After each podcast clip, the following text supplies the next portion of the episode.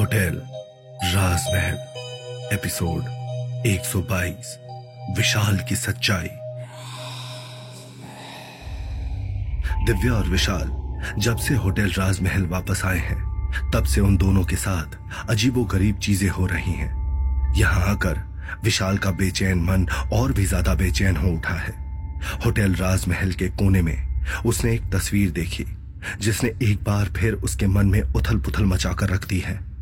मल्लिका की गोल गोल बातें और उसके मन की उलझन अभी खत्म भी नहीं हुई है कि तभी अचानक से उसे एक बार फिर खट खट की आवाज़ सुनाई देने लगती है। विशाल अपने आप उस आवाज़ की तरफ़ खींचा चला जा रहा है और उसे ऐसा महसूस हो रहा है जैसे उसका अपने ऊपर कोई बस ना हो। विशाल? दिव्या ने उसे अपने सामने से गुजरते हुए देखा। और उसका नाम लेकर उसे पुकारने की कोशिश की।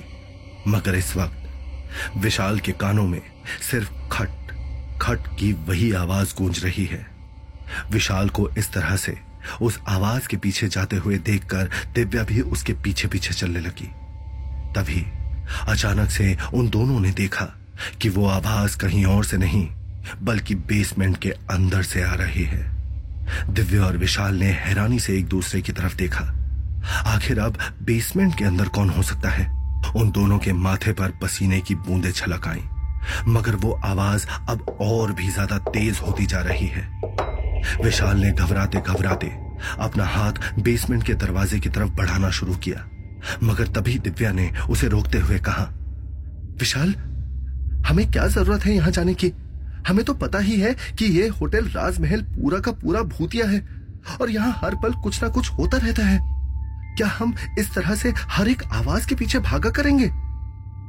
वो इस वक्त बेहद डरी हुई है और विशाल के लिए बहुत परेशान भी है। विशाल की ज़िंदगी में इस वक्त काफ़ी कुछ चल रहा है और वो नहीं चाहती कि वो और ज़्यादा परेशान हो। दिव्या, मैं जानता हूँ कि होटल राजमहल में किसी पर भी यकीन नहीं किया जा सकता, लेकिन हम इस बात से अनजान नहीं रह सकते कि हमें इस होटल की आत्माओं को मुक्ति दिलानी है। हम नहीं जानते कि कब कौन सी आत्मा किस तरह से हमारे सामने आएगी। इसलिए हमें हर एक आवाज़ और साय के पीछे पीछे चलना होगा। विशाल ने दिव्या को समझाने की कोशिश करते हुए कहा। विशाल की बात सुनकर दिव्या भी एक गहरी सांस लेकर चुप हो गई।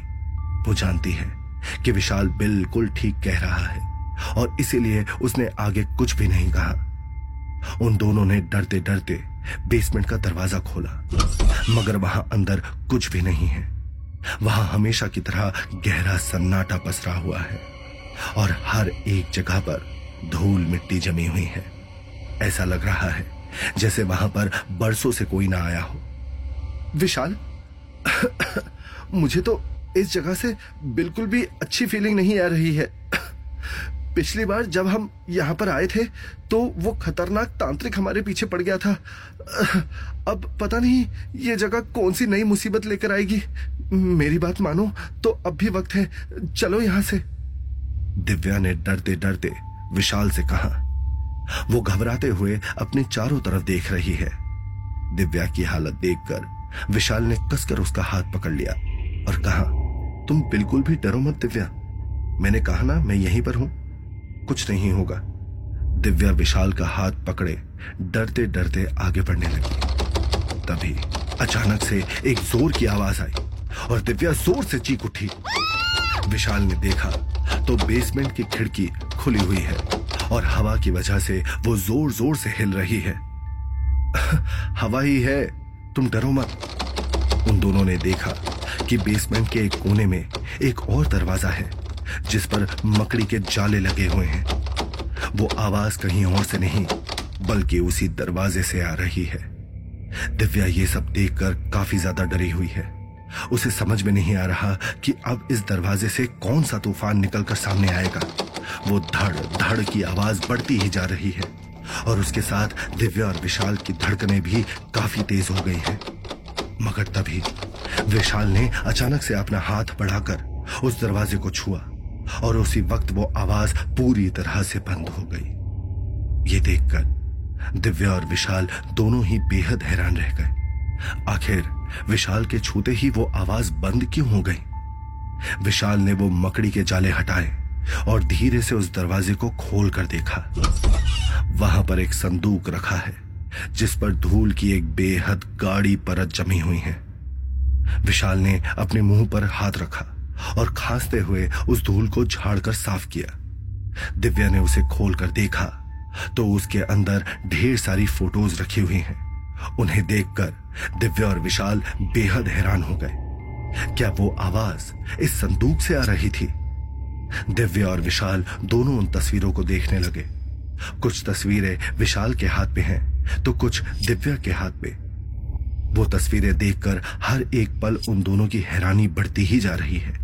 एक तस्वीर के अंदर होटल राजमहल के पहले मालिक ठाकुर रघुवीर प्रताप सिंह दिखाई दे रहे हैं, जिनके साथ कुछ लोग बैठे हुए हैं। उनमें से कुछ फ़ोटोज़ ब्लैक एंड व्हाइट है, जिसे देखकर पता चल रहा है कि इन फ़ोटोज़ को लिए हुए काफ़ी वक्त हो चुका है।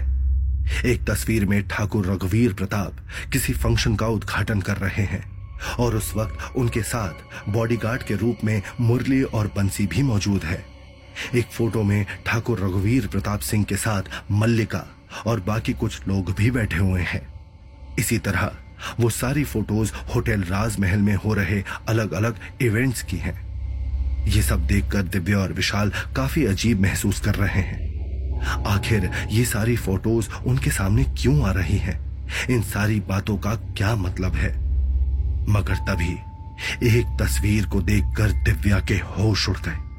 उसका मुँह खुला का खुला रह गया और वो ठीक से कुछ बोल भी नहीं पा रही है।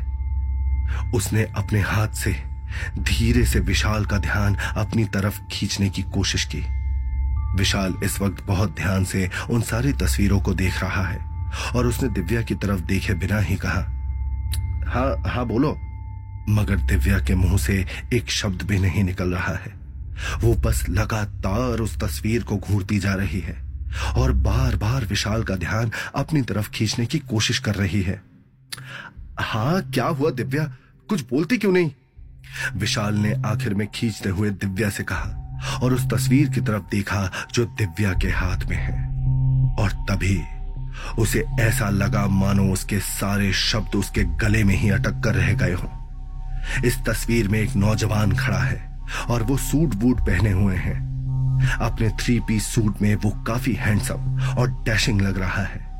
वो ठाकुर रघुवीर प्रताप सिंह के साथ खड़ा है और रघुवीर प्रताप ने उसके कंधे पर अपना हाथ रखा हुआ है।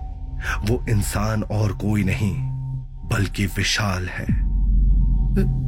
ये? दिव्या अब तक अपने होश में नहीं आ पाई है। उसे समझ में नहीं आ रहा कि विशाल की फ़ोटो यहाँ पर क्या कर रही है।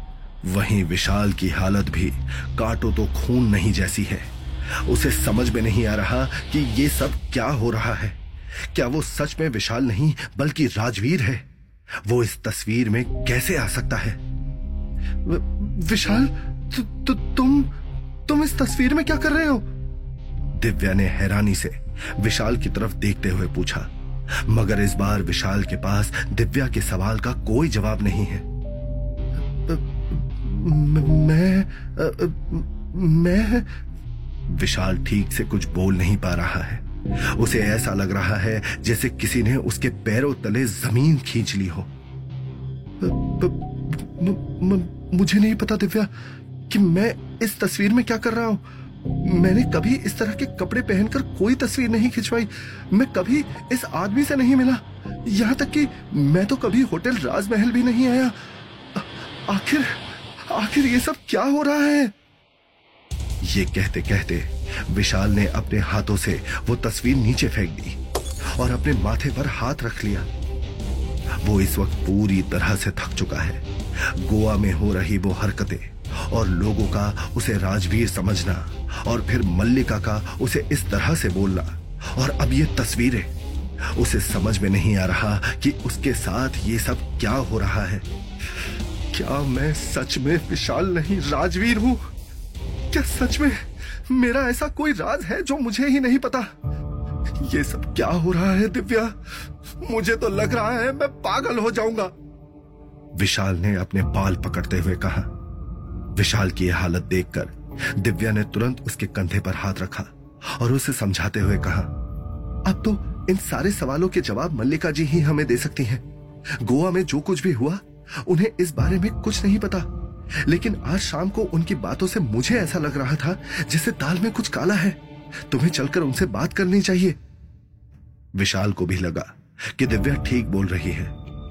लेकिन अगर उन्होंने हमारे सवालों के जवाब देने से इनकार कर दिया तो? इस बारे में तो हम कुछ नहीं कर सकते। लेकिन एक बार चलकर उनसे बात तो करनी ही चाहिए। पता तो लगे कि आखिर ये सब क्या हो रहा है। विशाल अपने साथ दिव्या को लेकर जैसे ही मल्लिका के कमरे की ओर बढ़ने लगा तो दिव्या ने उसे रोकते हुए कहा विशाल, मुझे ऐसा लगता है कि तुम्हें अकेले ही मल्लिका जी के पास जाना चाहिए, क्योंकि वो वैसे भी मुझे ज़्यादा पसंद नहीं करती है। विशाल दिव्या को अपने साथ लेकर जाना चाहता है, लेकिन फिर उसने दिव्या की बात को समझते हुए खुद ही जाना ठीक समझा। यही सोचते हुए विशाल सीढ़ियों से मल्लिका के कमरे की तरफ़ चला गया। उसे दूर से ही मल्लिका के गुनगुनाने की आवाज़ आ रही है, जो पूरे होटल राजमहल के अंदर गूंज रही है। वो आवाज़ वैसे तो बहुत सुरीली है, मगर ना जाने क्यों, वो आवाज़ विशाल के अंदर एक अजीब सा डर पैदा कर रही है। विशाल मल्लिका के कमरे में गया और उसने डरते डरते दरवाज़ा खोला। उसे नहीं पता कि उसके सवालों को सुनकर मल्लिका किस तरह से बिहेव करेगी और उसका क्या जवाब होगा। कमरे के अंदर जाकर विशाल ने देखा कि मल्लिका आईने के सामने खड़ी है और अपने आँख को निहार रही है। आज उसने आँखों में मोटा मोटा काजल लगाया हुआ है और वो बेहद मदहोश लग रही है। उसने ब्लैक कलर का ट्रांसपेरेंट गाउन पहना है और वो किसी गाने की धुन गुनगुना रही है। अरे विशाल तो आखिर तुम्हें मेरी याद आ ही गई। चलो अच्छा हुआ। इस बार मैं नहीं आई, बल्कि तुम मेरे पास चले आए। मुझे पता तो लगा कि तुम्हारी ज़िंदगी में मेरी अहमियत क्या है। अपने आईने में विशाल के अक्स को देखकर मल्लिका ने कहा, मगर विशाल ने उसकी बातों पर कोई ध्यान नहीं दिया और सीधा पूछा मैं यहाँ आपसे कुछ ज़रूरी सवाल करने आया हूँ। हाँ हाँ पूछो पूछो। क्या हुआ?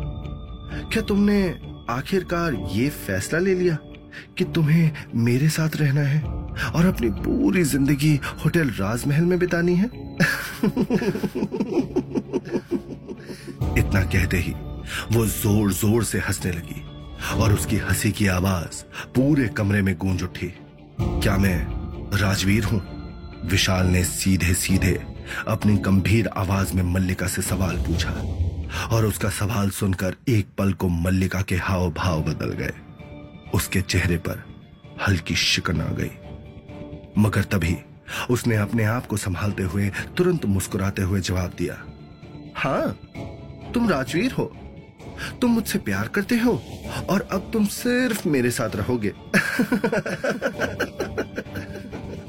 मैंने आपसे कुछ पूछा है।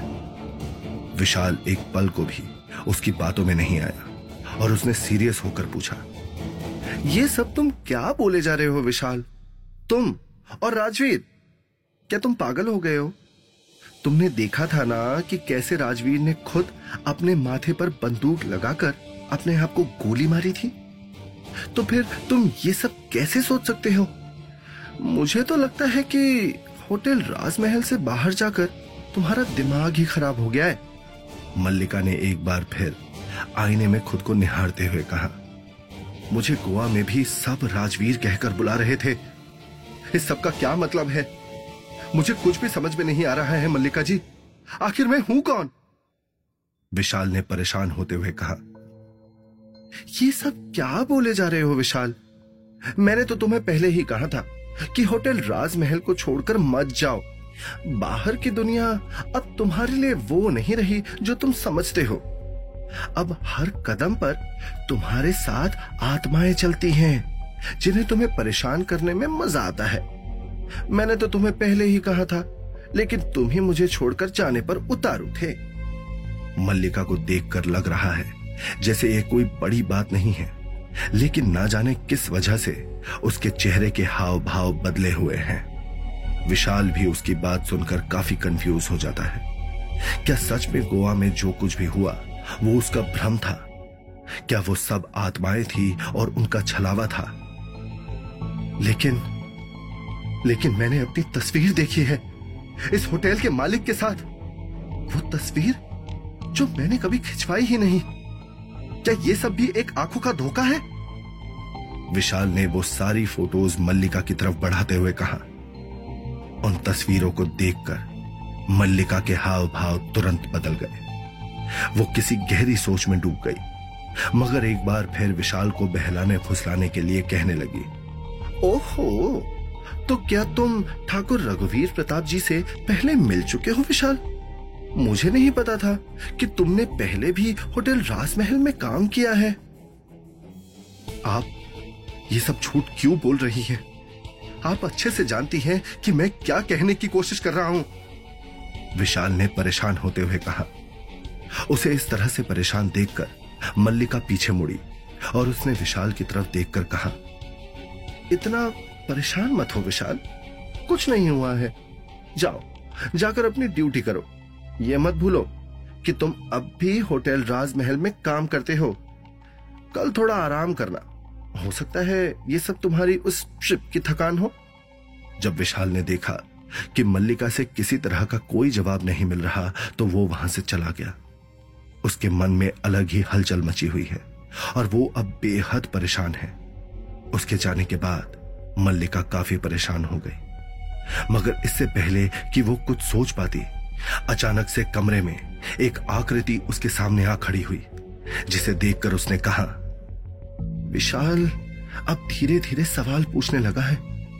इसने मेरे सारे पुराने जख्मों को कुरेद कर रख दिया है। लेकिन विशाल को सच का पता कभी नहीं चलना चाहिए। कभी नहीं। सामने मौजूद आकृति ने जवाब दिया तो क्या होगा कहानी में आगे? क्या विशाल सच में राजवीर है। या ये सब मल्लिका की एक चाल है। क्या करेगा विशाल सच को जानने के लिए? क्या विशाल और दिव्या होटल राजमहल के राज पर से पर्दा उठा पाएँगे?